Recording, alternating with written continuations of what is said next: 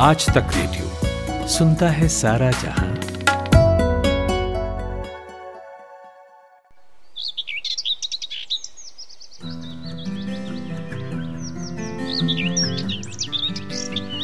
चलेगा चाय। चाय चाय चाय। चाय चलेगा चाय बढ़िया मिलेगा। चाय राम प्यारी चाय बढ़िया।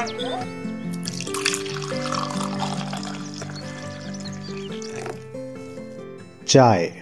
जैसे पानी की प्यास होती है, वैसे होती है चाय की चहास। और ये चहास भारत जैसे देश में अलग अलग तरह से बुझाई जाती है।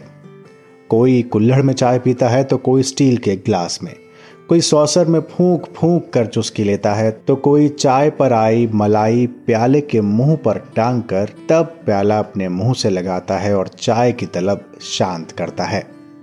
एक रिसर्च के मुताबिक पानी के बाद चाय दुनिया का सबसे प्रसिद्ध पेय पदार्थ है और दुनिया में रोज तकरीबन दो अरब लोग अपने दिन की शुरुआत चाय के गर्म प्याले से करते हैं। बहुत से लोगों के दिमाग में ये ख्याल ज़रूर आया होगा कि ये चाय आखिर उन तक पहुँची कैसे। कहने का मतलब है कि इस चाय का इतिहास क्या है? कितने किस्म की होती हैं?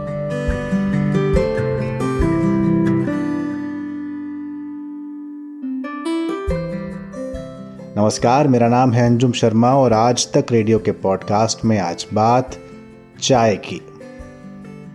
चाय की खोज के संबंध में कुछ कहानियाँ, कुछ मिथक प्रचलित हैं। कहते हैं, करीब पाँच हज़ार साल पहले चीन में एक राजा शेन नुंग हुआ करते थे।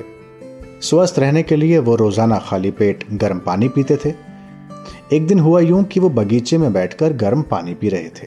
तभी किसी झाड़ी की कुछ पत्तियाँ आकर पानी में गिर गई और पानी का रंग बदल गया। उसमें खुशबू आने लगी।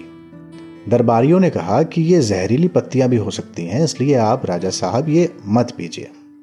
लेकिन राजा तो राजा ठहरे। पानी पीकर ही दम लिया और पानी पीकर उनको ताजगी महसूस हुई। इस तरह अनजाने सही लेकिन उन पत्तियों की खोज हो गई, जिन्हें अलग अलग तरह से उबाल कर लोग दिन की शुरुआत करते हैं।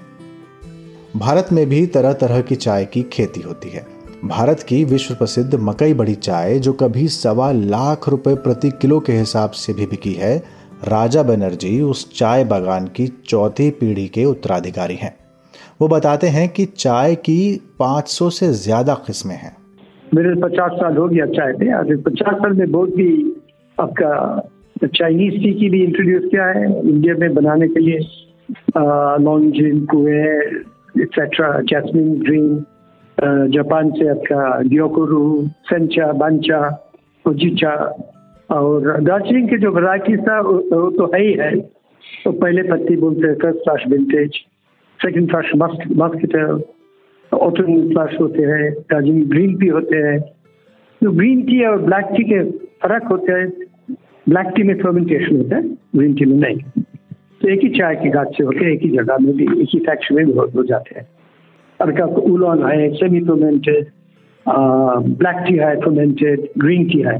तीन कैटेगरी के आपका वरायटी है। अब सोचिए, पाँच छः सौ वरायटी है। भारत में चाय आने के पीछे एक कहानी भी है और इसके उत्पादन को लेकर एक तथ्य भी।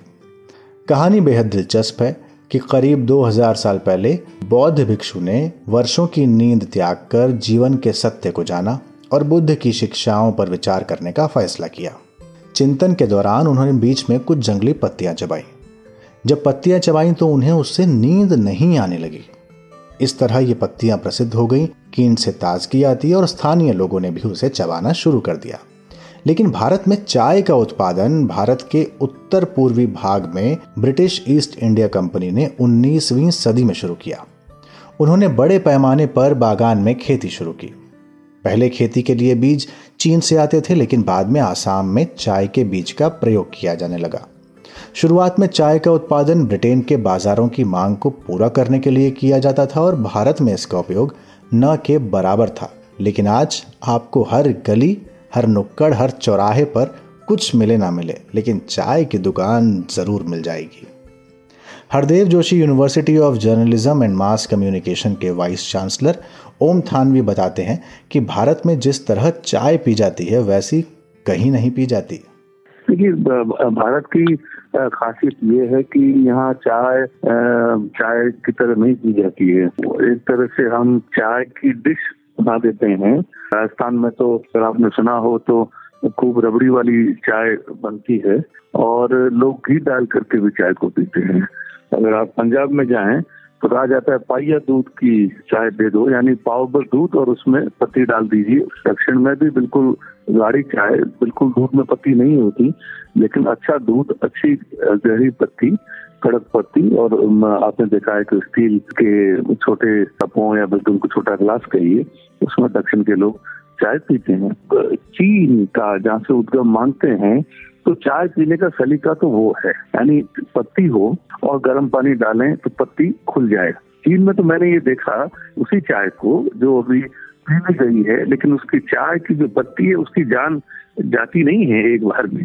उसमें फिर वो गर्म पानी डालते हैं बल्कि थर्मस रखते हैं, उसमें चाय की पत्ती डाल के पानी भर दिया, उसके बाद में वो पीते रहते हैं। उसका जो सत्व है चाय का, वो चाय है। चाय के लिए गर्म और नमी वाली जलवायु की ज़रूरत होती है।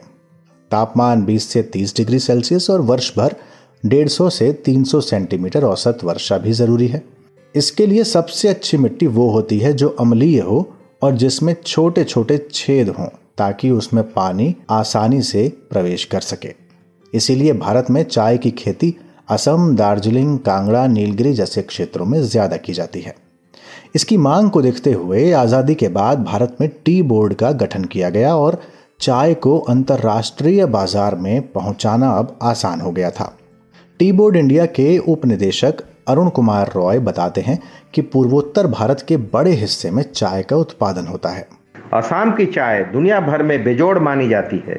रूस, ईरान जैसे देशों में ये चाय खुशहाली लाती रही है। अंग्रेज़ों ने दार्जिलिंग में चाय का बगान लगाया। यहाँ की चाय स्वाद में अद्भुत है।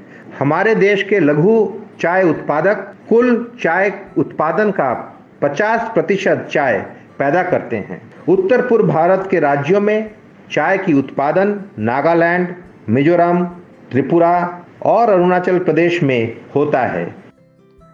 भारत में चाय के कई प्रकार हैं। जैसे असम चाय, दार्जिलिंग चाय। दार्जिलिंग चाय में भी green tea, oolong tea white tea, black tea और अन्य किस्म की चाय है। इसी प्रकार उत्तर में कांगड़ा टी है और दक्षिण भारत में नीलगिरी चाय, जहाँ करीब 100 साल से भी ज़्यादा से चाय का उत्पादन हो रहा है और अपनी तेज़ सुगंध के लिए वो मशहूर भी है। इसके अलावा noon tea, butter tea, masala tea, herbal tea, lemongrass tea भी चाय की वैरायटी हैं जिन्हें चाव से पिया जाता है। दरअसल भारत में चाहे चाय नहीं, बतकही की जान है। एक कहावत भी है, किसी मुद्दे पर राय चाहिए तो साहब पहले चाय चाहिए। ये चाय नुक्कड़ की दुकान पर खड़े दो अनजान लोगों के बीच दोस्ती को गर्माहट भी देती है और एग्ज़ाम में रात भर आँखें खुली रखने का जोश भी। ऐसे ही थोड़ी लोग कहते हैं कि भारतीयों के रगों में खून नहीं, चाय बहती है। अब मैंने भी चाय की प्याली उठा ली है। ठंडी हो जाए, उससे पहले आपसे विदा ले लेता हूँ।